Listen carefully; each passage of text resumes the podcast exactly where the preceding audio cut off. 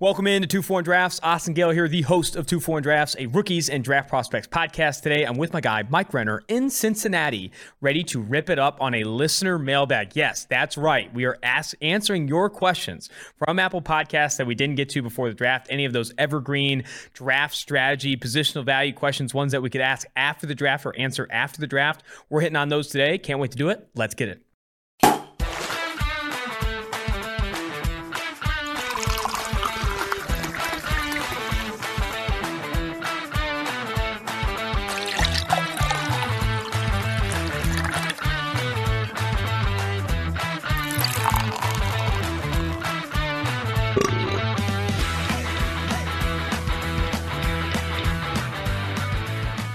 In studio with my guy, Mike Renner. I feel a lot better today than I did the last Monday because we were coming off, an, or it was just an absolute ripper of a weekend in Vegas. I, I spewed out the smelling salts, by the way, here. Some people think that we don't do the smelling salts and they think it's actually it's bad just, substances. It's just ammonia, yeah. It's, it's just ammonia. Yeah.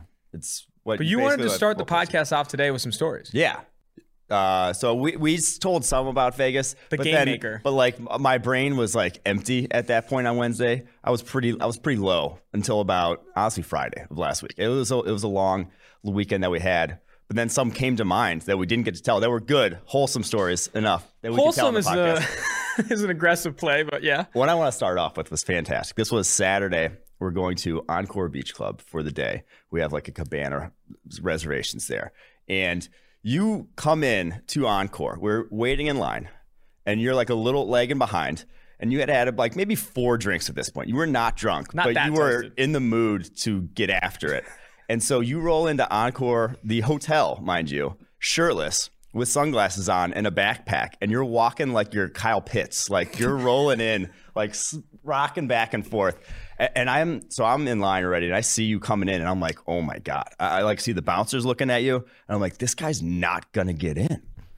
And, and like I'm just like, you, I'm, you, so you come up to us, and I'm like, dude, reel it in, like calm down. You're, you're like, every, you're making a scene right now, and you're like, I don't give a shit, I'll make a scene. And like, and you weren't even, like I said, you weren't even drunk. You were just ready to party, and they don't let you in. They they, they say, hey, uh, your friend, your buddy's too drunk. We're not gonna let him in. I'm like, I, I can like. Honest to God truth, if he was drunk, he'd be leaning the other way. He'd be leaning forward, not backwards. But they don't let you in. Hour and a half later, they finally, we have to convince them. We have to talk them down. They were going to not let you in at all. So the they don't day. let me in. So they don't let me in. And I'm pissed. So I remember like, so I wasn't drunk, but I remember just being in the moment. And then I, I feel like I come to right when they're like, hey, you can't come in. I'm like immediately sober. I'm like, oh man, Shit. Come on, dude. I'm not, I'm not that drunk. And then my buddy, big shout out to Connor God Price, knows. Another P F F employee, sees me getting dogged. He comes out of line. He says, hey, go have some waters at the bar. We'll let you in to two fifteen. We go grab six vodka sodas in like forty-five minutes, light it up, and then I come back at two fifteen, and we eventually get in. Yeah. forty-five minutes late, but we get in, and uh,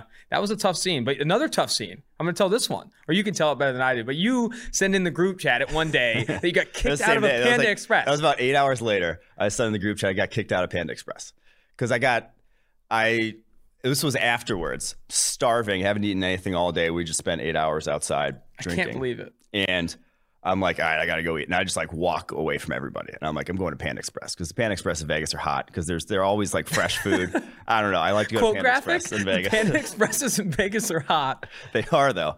Um, and so I'm in line at Panda Express. I believe I'm shirtless and also maskless at this point. And that was the problem. Savage. I, I, go th- I wait through about a ten, fifteen minute line here. Get to the front, and they're like, "Hey, you don't have a mask. We can't serve you." And I'm just like, "It's all right. I'll just take like the I'll just take the teriyaki chicken. Like it's cool. There's a big ass fucking plate glass between all of us. It's not a big deal. Like the bad part just happened. I just waited in line maskless. And full disclosure, I've been vaccinated and also had COVID. So there's no chance that I'm giving it to anyone. So I don't really mind that. I just want my fucking Panda Express." And they're like, "They're like, no, you have to have a mask to like to get served." And I'm like, "All right, do you have a mask? Like, can you give me one to serve me?" And they're like, "No." And I'm like, "All right. I'll just take the chicken." They're like, "We're not gonna give you anything." I'm like, I've literally like been talking to you guys, and the amount of time I've like I've been spewing like COVID, po- possibly yeah. not. I don't actually have COVID, but I've been I've been spewing particles this whole time. In the meantime, you could have just made given me the the teriyaki chicken that I wanted. Alas, no teriyaki chicken, and I got kicked out of that Panda Express. That's incredible. Kicked out of a Panda Express. I'm kicked out of Encore Beach Club. I had another story for you guys. It was a chick that one-upped my two my first date story. She had oh, a yeah. worse, worse first date than I did, but I'll bring that up on the Thursday episode. Let's oh, get right into the listener geez. mailbag. Let's get right into the listener mailbag here, starting with Brunch Wrap forty-two.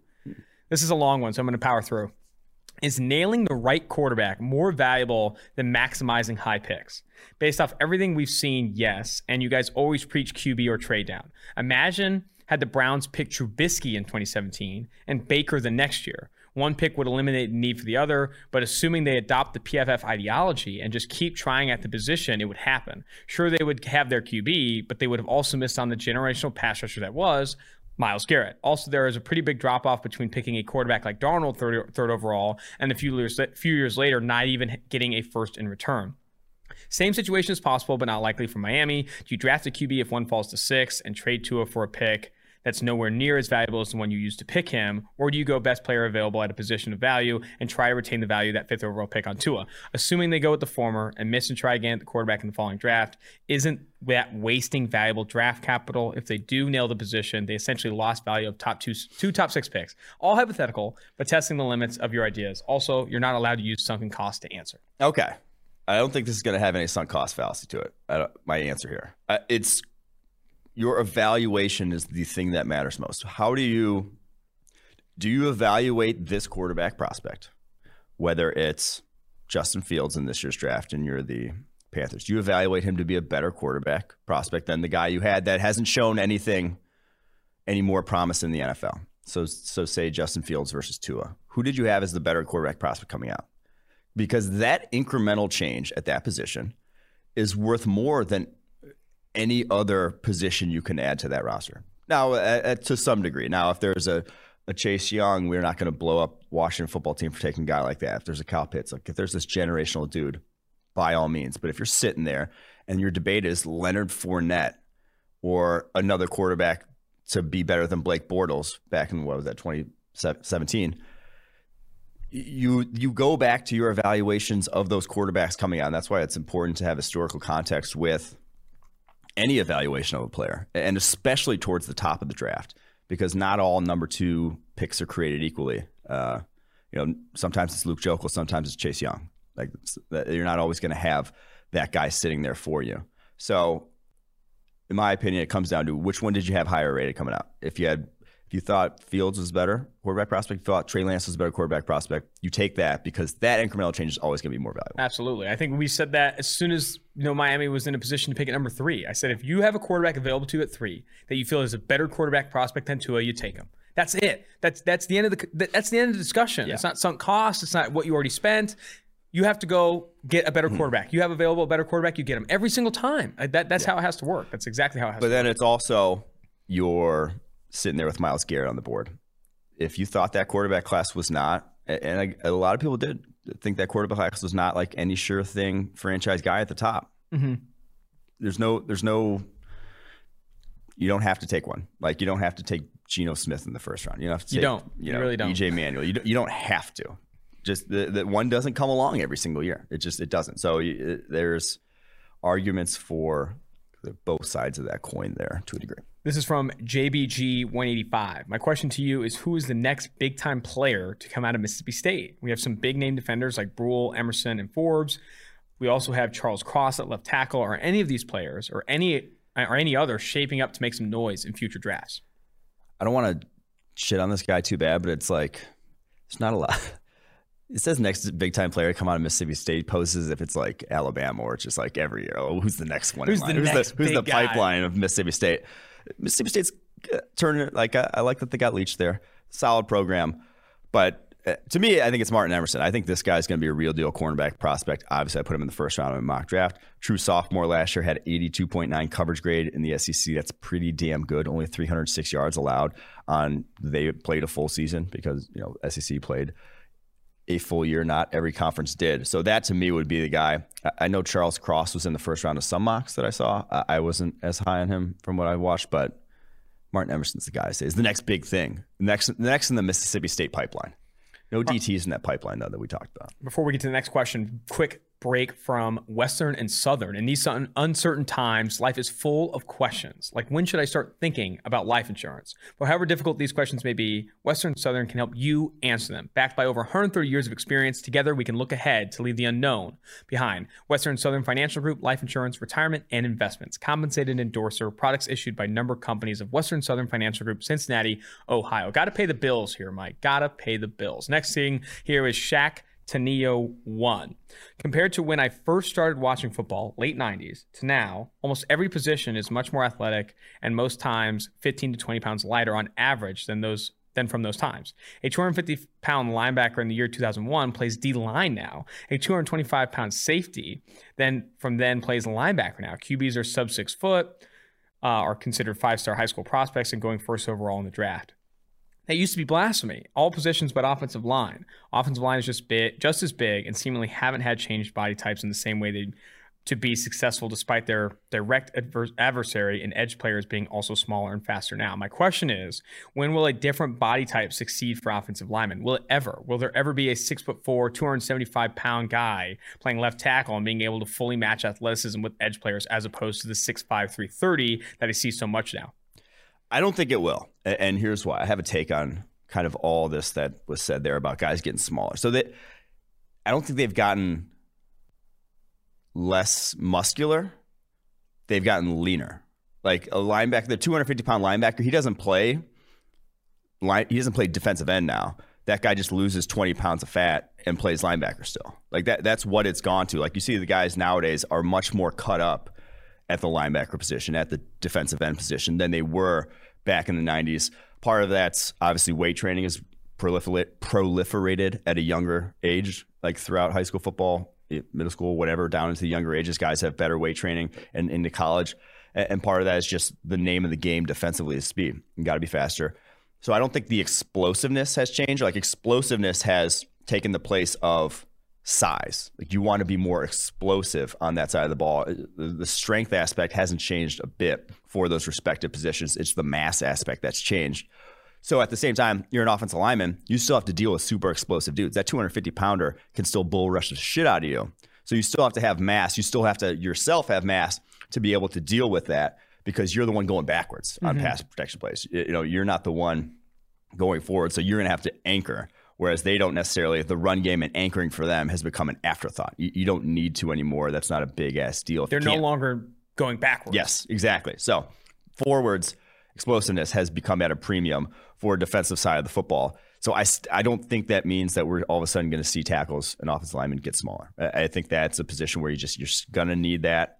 Now you can play lighter in, in this day and age. I think that's, you're seeing guys able to do so, but it's never going to be, it's never going to see the same transformation we see in the defensive side of the ball. I was having this conversation with Sam Monson on the N F L podcast today. I was filling in for Steve Palazzolo, but the New England Patriots are kind of in a prime position to kind of zag while the rest of the N F L zigs, and that they have a big, beefy, mauling offensive line. Two tight end sets are going to be heavy. Cam Newton, a big rushing quarterback. Yeah. Like they could come at these defenses that are trying to get lighter and only playing one or two linebackers in the box. And even those guys are two hundred fifteen pounds and try to lay, lay the wood a little bit. Do you think, do you see New England doing that? Do you see defenses struggling with that? Yeah, I, I almost think there's a, a market for that along the offensive line. Like you're seeing Mekhi Becton's come out. You're seeing these big ass dudes on the offensive line that that can play more now because you're going up against like you, those guys can really move the line. eighty pounds on guys. Yeah. Like Mekhi so. Becton has eighty pounds on some of the pass rushers he's seeing. I mean, every pass rusher he sees Very pretty true. much. Yeah, so. All right, this is from Claudia. Can you rank the position groups into which you feel the most confident on your evaluations? Not just this draft, but general consensus. Yes. Now, I don't want to say there's anywhere I'm like, yeah, I fucking, I know this position. I can't miss. Yeah, your boy don't miss. Uh, that, save that for Beard Eye. But the positions I feel the best about from most confident to least confident. Here we go. I'm going to break it off. Offensive line, one. Defensive line, two. Running back, three. Wide receiver, tight end, four. Cornerback, five. Quarterback, six. Safety, seven. Linebacker, eight. Did I hit them all? I think I hit them all. Nice. And the reason being for the O-line, D-line, one and two, and I think that's not just us. I think that's like pretty general evaluations. You get the best, you get the closest thing to a baseball sample size and in offensive yep. line, defensive line. You get one-on-one interactions thirty, forty times a game. That's the only position that happens.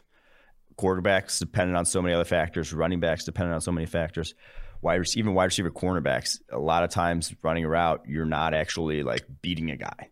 You're not actually going up against a guy. You're going up against zone coverage. A hole in the zone. So, yeah.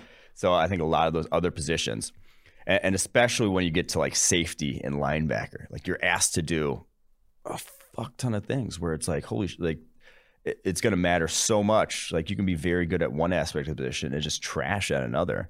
And if you're asked to do the one you're trash at far more often than the one you're good at, well, shit, you're going to, you're not going to be a good player at that position. So it's like, whereas offensive line, defensive line, it's a much more simplistic, I don't want to, I don't want to belittle it by calling it simplistic, but it's much more uh, binary, I think is the word I use. It's like there's win, there's clear win losses and you get a shitload of them. You get a lot of sample size of win losses in one-on-one situations. And, and even like going from one scheme to another, like a pass set's still a pass set. Yeah, yeah. You know, so. Very true.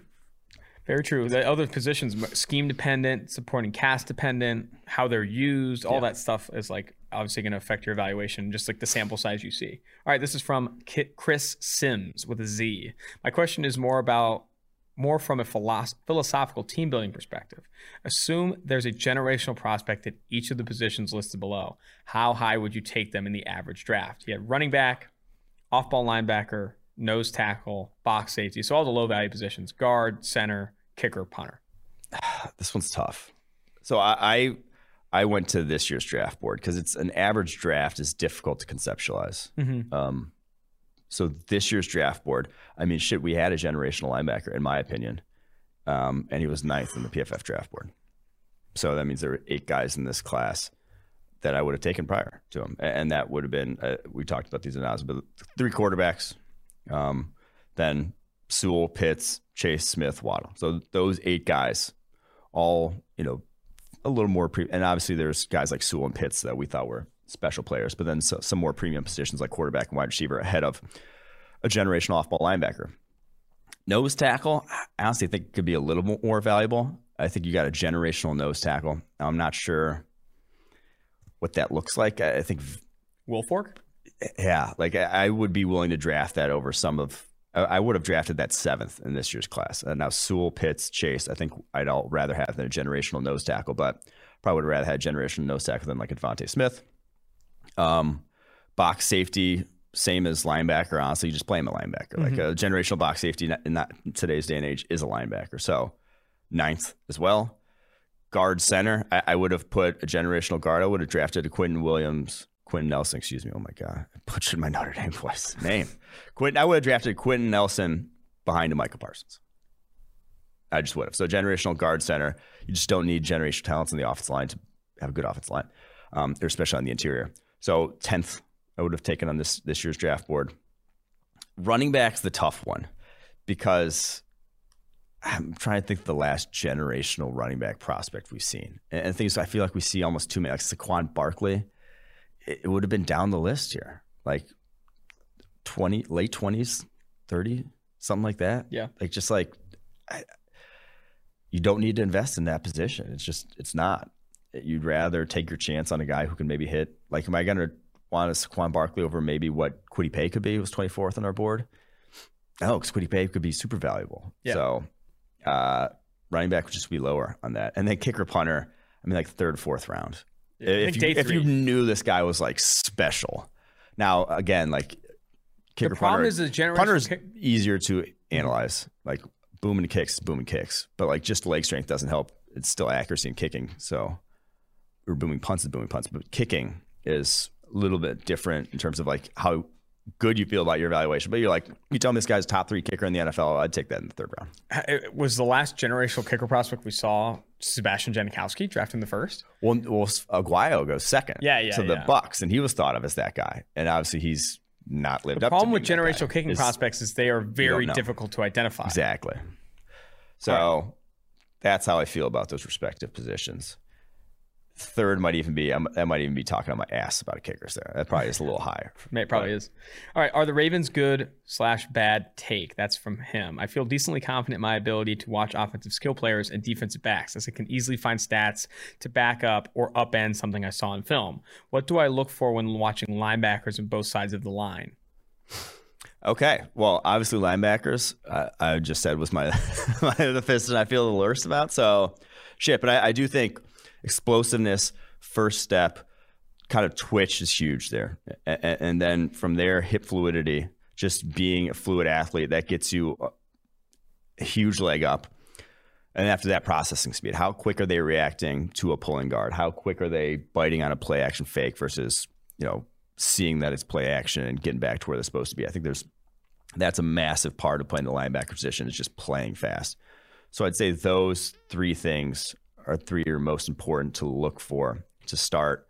And then obviously like tackling form. Uh, there's a lot of else that goes into playing linebacker, but it is becoming a position that's very much just traits. It, it is like a size, length, speed gets you a lot of play at the linebacker position. Now, offensive line, uh, I would argue is almost, I don't want to say the opposite, but there's it is a skill-based thing. You are looking for guys who have balance, guys who use their hands well, guys who sustain with their hands really well, uh, and, and guys who are consistent down to down. Those are big things for playing offensive line. Get off, explosiveness, people moving ability, not not nearly as important. Defensive line, um, an- another athletic-based position. Your get off, your ability to bend, your ability to be flexible. And then from there, hand placement. How well do you uh, do you get that engaged? Do you make that first strike consistently? Um, I think that's very important at that position. You can't You can only go so far with hand usage. A lot of it's like an innate coordination aspect to the position that the best ones have. Another break from the sponsors here. DraftKings Sportsbook is giving you a chance to lower the over-under on a featured playoff game. All players who place a bet on the featured basketball game will have a hand in lowering the over-under on the game. That's right. For every fifteen hundred players who bet the over on a select game, the over-under will drop by one point. DraftKings is a safe, secure, and reliable. It's safe, secure, and reliable, so you can deposit and withdraw your funds at your convenience. Download the top-rated DraftKings Sportsbook app now and use promo code P F F when you sign up and hammer To, to hammer the over. For every fifteen hundred people that bet the over in the featured game, the line will decrease by one point. Yes, this is your chance to improve the odds of, of the over hitting. So tell your friends and family, this is a team effort. Hammer the over and improve your odds of doubling your money. That's promo code P F F for a limited time only at DraftKings Sportsbook. Must be twenty-one years or older, New Jersey, Indiana, or Pennsylvania only. Restrictions apply. Max twenty-five dollars wager, one per customer. Offer ends five three twenty-one. See DraftKings.com slash sportsbook for details. Gambling problem? Call one eight hundred gambler, or in Indiana, call one eight hundred nine with it. Next question here. I love this question. This is fantastic. This is from um, Christian Paulicelli. If you took an all-Alabama team and put them up against an all-Clemson team, who would win? I don't think this is particularly close. I'm going Clemson. I mean, Alabama every single time. Yeah, sadly, I was like, dude, Clemson's got the quarterbacks. Like, you got Sean, you got Trevor Lawrence. Like, that part of the game, not even close. But here's what Clemson breaks down. Clemson's had three offensive linemen drafted in the past eight years, I want to say. Uh, here would be their starting offensive line of guys in the N F L right now. Jack Carman at left tackle, John Simpson at left guard, Tyler Shatley at center, Mitch Hyatt at right guard, and Tremaine Ancrum at right tackle. Don't, don't feel bad if you don't recognize some of those names, because there's uh, one starter on that list. That's bad. It's bad. It's one N F L starter. Here's what Bama's offensive line would look like. It'd be Jedrick Wills at left tackle, Cam Robinson at left guard, Ryan Kelly at center, Alex Leatherwood at right guard, Jonah Williams at right tackle. That's a little different. That's it's a lot different. It's a little bit better. Yeah, I mean, their worst offensive lineman's probably on par with Clemson's best.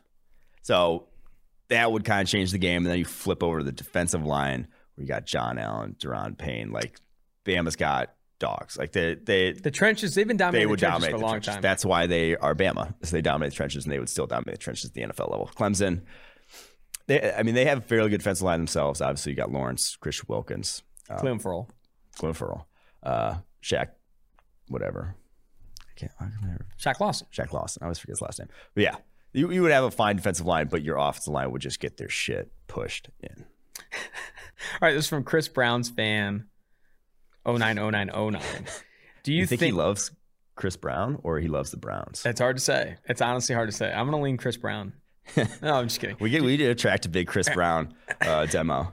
Do you think that we should, so I think it's the Browns. Do you think the Browns should date, more like... No, it's human beings. Oh, it's human beings. Do you think That's why that it's an evergreen one. Do you think that we should date more like the way we draft, making a list of prospective girls and rank them via the traits slash skills they have? Sometimes the relationship will bust. That's how I date. Like, this is, that's what I do. So uh, if you think this, if you think my, my idiocy just extends to the draft, and no, it goes way deeper. So... Um, and, and also it doesn't work. So no, we shouldn't do it. It hasn't worked for I me. I think for you, your type is definitely all the traits in the world. You find out the off-field is a disaster. Traits. I'm super traits. The off-field comes sadly. in, you're like, wait a second, you can't read a book? If only... You're like, oh my gosh, she's got the forty times, she's got it all. See, I got no production grades though to lean back on. True, like I can't true. tell how they've been producing over the course of, I don't know. See, I look for the their hard, academic career. I'm not possibly. Gonna get into this. I'm definitely high effort, high motor on my end, but um, okay. yeah, I need to I need to identify more traits wholesale. Look yeah. at spark scores and those types of things. I think that would help me out a ton. But you need the off field, man. You need to do more of the interview process. I, I do need to vet more. You don't vet at all. Vet the background. You got to vet the background. Sometimes the background can be dicey. All right, this is from Gavin T three. If you are in need to draft, if you need you are in need of a slot wide receiver. Is it best to draft the top slot specific wide receiver or the best overall wide receiver to be your number two, even if he doesn't fit the mold? So if it's the number two, number two is different from slot. Slots are number three, yeah. in my opinion. If we were like saying one, two, three, slots are three. Because a guy like Cole Beasley is coming off in two wide receiver sets. He's not going to be on the field in two wide receiver sets. I'm not a massive fan of slot onlys. I think a lot of guys who are good outside wide receivers can also win from the slot. one hundred percent. But I, I will say that this is a one scheme specific question, uh, and two, I think a lot of slot onlys could work on the outside. They're just pigeonholed as slot onlys, like we talked about with Elijah Moore. Like there are guys that I think can do it, just aren't given the opportunity. Um, so those kind of go back and forth. Those are competing. But if if you were just debating between a guy who you know is going to be a slow, so a Cole Beasley, you're on the open market. You want a Cole Beasley or a Corey Davis? Who am I going to pay more? Probably going to pay Corey Davis more. Yeah. You know, like if I have just one, I just have one guy as my starter, I'm probably going to want Corey. I'm going to want Corey Davis before I want Cole Beasley, because the Cole Beasley of the world, not to say he's not a great slot receiver, skill set's not as rare. Like there are a lot of guys that can run that skill set because rare. exactly because it doesn't take the same physical tools. Like you don't have to be as athletic and you don't have to be as big. Mm-hmm. So like as soon as a lot of different guys can fill that role, more body types can fill that role, you have a larger pool to select from. And so it's not then as rare a skill set. There you go.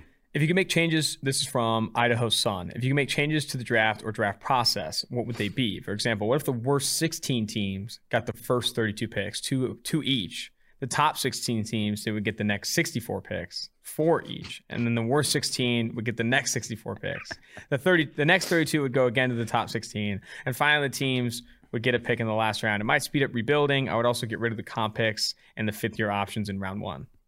That would be atrocious. I'm sorry. That would just like, that would be, that would be wild. Like there would be that tanking for the sixteenth pick then, you know, you're like yeah, on the yeah. edge of sixteen, seventeen. It's like, I got to lose. So uh, I do like, if there were anything, I think an auction, yes, for like a top t- a top ten auction, or to some degree in terms of, I don't know what you would auction. Would it be cap space, whatnot? But like, so I think an auction for the entire draft or an entire draft. But I do think like a lottery system where like instead of just like to to promote not tanking, but to like if you're in the top whatever thirteen, you can like wager portions of your cap space or something to go up and get, because like it would behoove teams who need quarterbacks to go up and, to, for them to be able to still get them, even if they're like the eighth, ninth overall. Also, pick, the rookies like would benefit from that. Yes, and also like the high end guys who kind of maybe get screwed by the rookie wage scale being as good as they are, or thought to be as good as they are, they can get screwed by that. So I think some sort of auction aspect to it would be cool, because mm-hmm. then you add another day. Like that's like an, another thing altogether. It's like we're auctioning four draft spots at the top or something. I don't know how that would work exactly, but I think auctioning for pure players, and then like you're legitimately like like we're offering this contract to Trevor Lawrence, and they're like we're going to offer this contract to Trevor Lawrence, and yeah. it's it's up to Trevor Lawrence to make that decision. I do think that would be pretty sick. I think that would make a ton of sense. Also, I think the it would be fun to watch. That would be if, an interesting experience for sure. Yeah. And I think then it wouldn't be teams tanking for draft capital. Teams would be not spending to spend in the following draft. You yeah. know, it's like, hey, our roster isn't good enough. Our quarterback's not good enough. We're not going to spend a ton of money in free agency. We're not going to take advantage of the cheat yeah. code that is the rookie contract. We're not going to spend, so that way we approach the draft, the draft auction, with a ton to of money and can go money. chase a Trevor yeah. Lawrence or whatever it may be. And then talk about busts. See, the can you imagine the busts after you spend like a ton of money on a guy and then you're yeah, like you locked in? Just like crippling franchises by like overspending on a guy. It could be pretty sweet. All right. This is from Matt Steamed Rice. What's up, guys? Can you rank the positions from most stable from year to year to least stable? I literally sent Eric Eager a D M. Uh, Doctor Eric Eager, excuse me. Got to bring up the doctor. Uh, data, I, I don't know his exact title. Data science, something data scientist. President of develop, don't worry about R and D? It. Don't R and D. Worry about it. That's what he is, president of R and D. Um, hopefully he's not listening. That was butchered. Uh, but he gave me the list. So it goes like this. From most to least stable. Defensive tackle, tight end, quarterback, edge, guard, running back, wide receiver, linebacker, center, offensive tackle, safety, cornerback. That was electric. That wasn't. I'm not surprised by the last two. Defensive backs um, being yeah. very volatile is, I mean, your role is very scheme dependent, pass rush dependent, all of that. Like you so, are. Oh, so here's no, here's how I like to describe it. Here's why it's so volatile and the other's not. Um, Ed, defensive line. So the reason why D T edge is so high, it's win dependent. It's a position where your win rate uh, dictates basically how well you performed. Cornerback, it's your loss rate. And it's not only loss rate, your loss rate is super high variance in that a loss can be a ten-yard first down. A loss can be a ninety-yard touchdown. Mm-hmm. A loss on defensive line is a loss no matter what. It doesn't result in anything different. Mm-hmm. A win can be a loss on the defensive line can be overlooked. A sack, pressure, hit, hurry, whatever. They're all like very similar in vein in that they're not swinging very wildly in how much they impact the game. But one loss at cornerback, like I said, can be wildly different. It can be just a five-yard defensive hold, or it can be, like I said, a ninety-yard touchdown. And that's why you give up a couple of those. You give up a couple ninety-yard touchdowns in a year, you had a shitty year. Yeah. It's like flat out, you just did. And that's why it's such a difficult position year in year to be. It's a very good You point. Have to be consistently not losing. And sometimes your losses can be very, very bad. That's how you, that's why it's variable. That makes sense. All right. This is from Sock Fudge. What's up, guys? Love the pod. It's one of my staples. What do you guys think of my theory that Russ came up with this trade request in order to stir up the media and distract from the fact that he forgot how to play the position of quarterback in the second half of last year? No. Russell Wilson truly is upset. The lame, lamest dude in the N F L right now. Um, he just he he wants to be thought of as the coolest dude, though. That that's the problem. It's you, you can't force being thought of as the coolest guy, but he wants to force his way into being thought of as this top five quarterback of all time.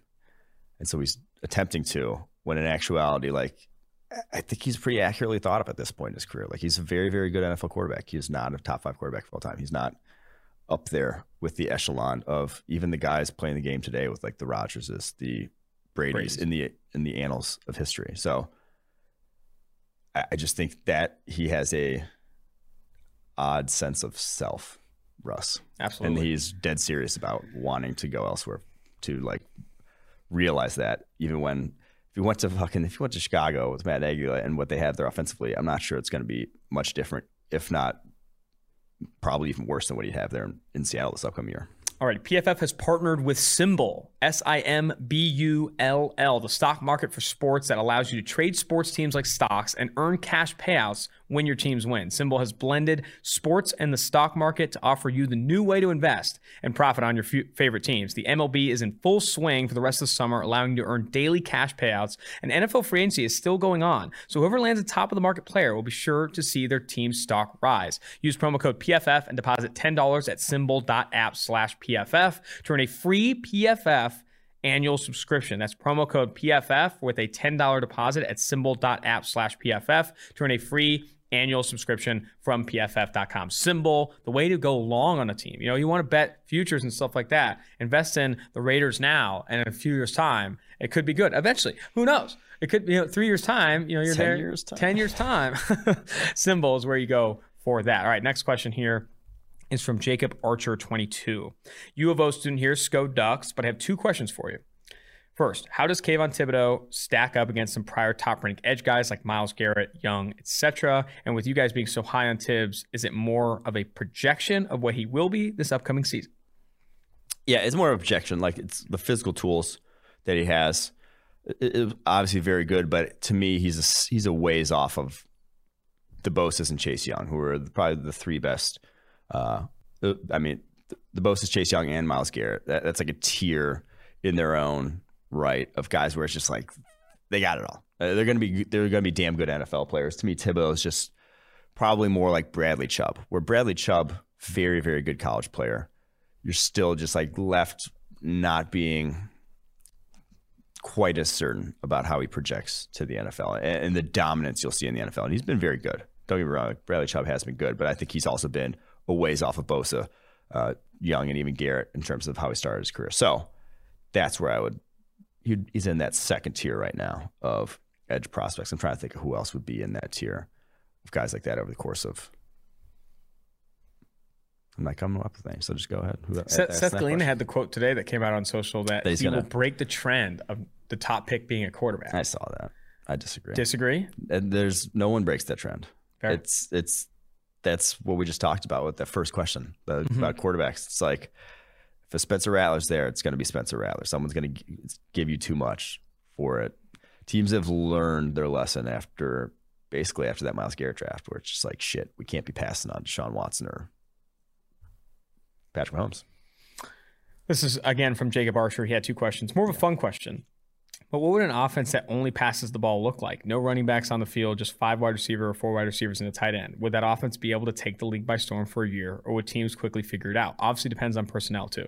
P S, uh, P S come to Eugene for games sometime. It's an underrated stadium, and we can run you and Mike and some beard. I oh, not a chance, not a kid. Chance, yeah. But I've been to Austin Stadium. It's dope. I would definitely. Have you? I've I have not. It's sick. I would definitely I be would down love, to go to Eugene if it wasn't such a trek. It is a trek, but I'd love. I would love to get out there for. A I'd game. Also not lose in beard eye. Yeah, we also wouldn't lose in beard eye. Um, but I would suggest. I'd say go watch. I mean, Oregon. You've probably seen some Mike Leach. Like that's the premise of mm-hmm. his offense that he ran at Washington State, Mississippi State. They call. They don't call runs. They call passes, and you run if the box count says run. And so the problem Their with tackles that, have like seven hundred pass sets a year. That's the here's the thing. That's the problem with that is that you're putting your offensive line in a difficult spot. You have to have a Cowboys twenty fifteen offensive line. You got to have a top three offensive line in the N F L to get by like that. It's just n- not enough teams do. Um, to be able to run your offense like that, where he's like this guy's saying pass every time, every play's a pass play, four wide out, five wide out, every play. You're just putting so much stress on them. And we saw this year what happens basically when Mississippi State, with not a disastrous offensive line, but a below average S E C offensive line just gets taken to the fucking woodshed. It's just, you're putting on so much stress on your quarterbacks and your offensive line that I don't think we're going to see it at the N F L anytime soon. It's just yeah. The other part of it too, and I think it's of... it's some of what you said earlier about the air raid being very simple and like it's predetermined mm-hmm. for you and stuff like that. It's like passing the ball as often as you would is very mentally taxing on the quarterback. It's, if you're not running an air raid type yeah. of system, like you can't run complex concept after complex concept. You're going to see some levels of mental fatigue from your quarterback if he's throwing fifty plus times a game in yeah. a very complex system. Like the air raid.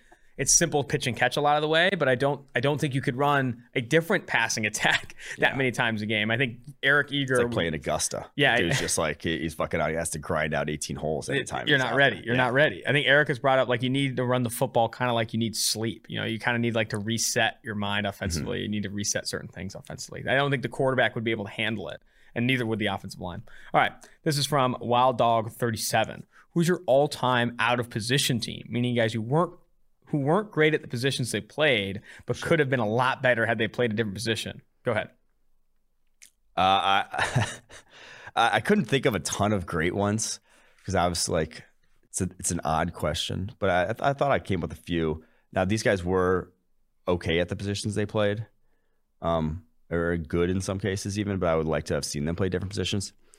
First one was Calais Campbell play offensive tackle. I would love to see that guy play offensive tackle. I thought, like, he, so he's not a super high-level athlete and still wins so well, like, with his hands, so coordinated on the defensive side of the ball and so, like, strong.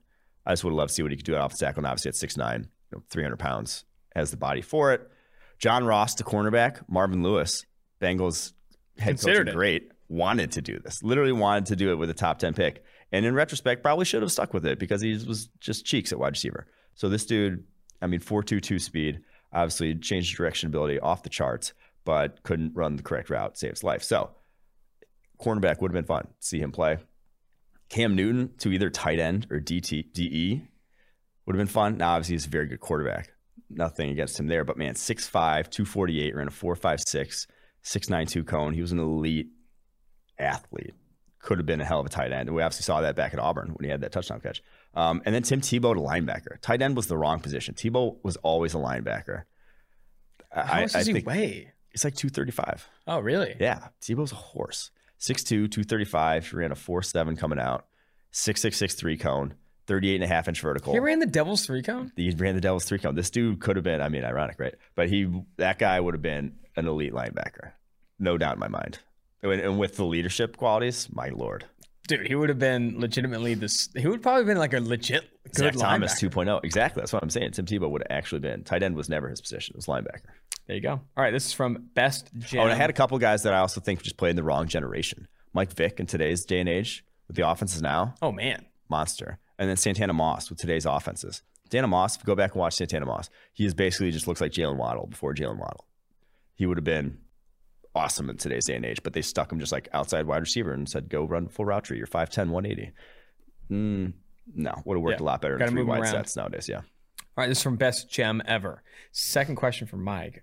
Oh, the first question was about something that was draft related. Oh, okay. I haven't gotten a haircut since right before the pandemic started. I've gotten to shoulder length hair now. And since you used to have long hair, what advice do you have for when I do finally get a trim? I want to keep it long, but I used to get go to supercuts when I had short hair, and I assume that's no longer an option. Please guide me here. Don't go to supercuts. That's good yes. advice regardless of where your hair is right now. If you were getting just like a straight buzz and that looks good on you, by all means. Buzz it yourself. If they're, just, if they're yeah, okay, buzz it yourself. What are we what are we talking about here? But I would do some research. Go to a well-reviewed barber in your area. Dude, this is somebody who specializes in men's hair. If if not, like by, before even the supercuts, go to a salon. Like they will cut men's hair there better than they will at supercuts. And this is gonna sound dumb, and you're gonna be embarrassed to do it. But bring in pictures of what you want it to look like. First time I ever did that, I was like, God, this is like I hate that I'm doing this. But bring it out. Say, this is what I want. Honestly, bring in a few, because sometimes your hair will not, like, it'll be like wavy and the person's in the pictures is straight or whatnot. Go in, show them pictures of what you want, like I said, preferably multiple, and say this, because that'll give you a much better, I, them a much better idea of what you actually want, and you'll get a much better result. I did that with my mustache before Vegas. I had them trim it to like a similar, I don't know who, what picture I showed, but I wanted it to be like a similar stash. And you showed it, Ron Jeremy. I showed Ron Jeremy. It's exactly what I showed. Um, no, but I do think that the pictures is a good call. Yes. Pictures is a great call. It's, and it's gonna, it's gonna feel dumb. You're gonna, it's gonna feel like shit. You're gonna hate like that five seconds of awkward interaction, but it'll be worth it. Way worth it. All right, this is from Vandal Vanden Vale. I'm a kid from Baltimore, and all my friends and family are Ravens fans, and I've been a huge Bengals fan my whole life. Damn. That's I'm cool. going to my first game this season, so where's the best pregame bar at tailgates to hit before the game? You got to go to the Banks. Have to. You got to go to the Banks, especially now that the Dora is open, the designated outdoor refreshment area. Basically, you can drink outside. It's awesome, too. It's awesome. It's been fantastic. Just opened. I live right there. The, the bars I would suggest... Holy Grail is easily the best for watching games. If like you're going after the Bengals Sunday game, or yeah, after yeah. the after the Bengals game, easily best for watching games. Stretch has become my new favorite since they added the outdoor area to Stretch, because it used to be so packed, and it's all right there on the Banks also. But now they have like a big outdoor area as well, and so that is my new favorite bar down there. But those are gr- both great bars to go to. If you're tailgating, I go to the Longworth lot. It's easy to get in and out of. It's pretty big. Gets a little rowdy there. You see guys jumping on tables and whatnot. Uh, That would be where I would recommend. So go right to the Banks. Kitties. And and Kitties is that's, Kitties is not fun. It's, it's a it's like a local. It's no, I like Kitties. League. Kitties is good. It's it's fine, but the Banks is. You go to the Banks, you go to Holy Grail, and go to Stretch, yeah. and then you tailgate at Longworth, and you're in for a good time. And then you get Skyline Chili to boot. Skyline Chili to, to literally boot. boot. To puke. To literally puke. To literally throw up after the game. All right, this is from Steph Backs Threes. Got any advice for a high school student who's interested in working in, in the front office or analysis side of football, either with a team or something like P F F? I'm a big math person and find sports data analytics really interesting.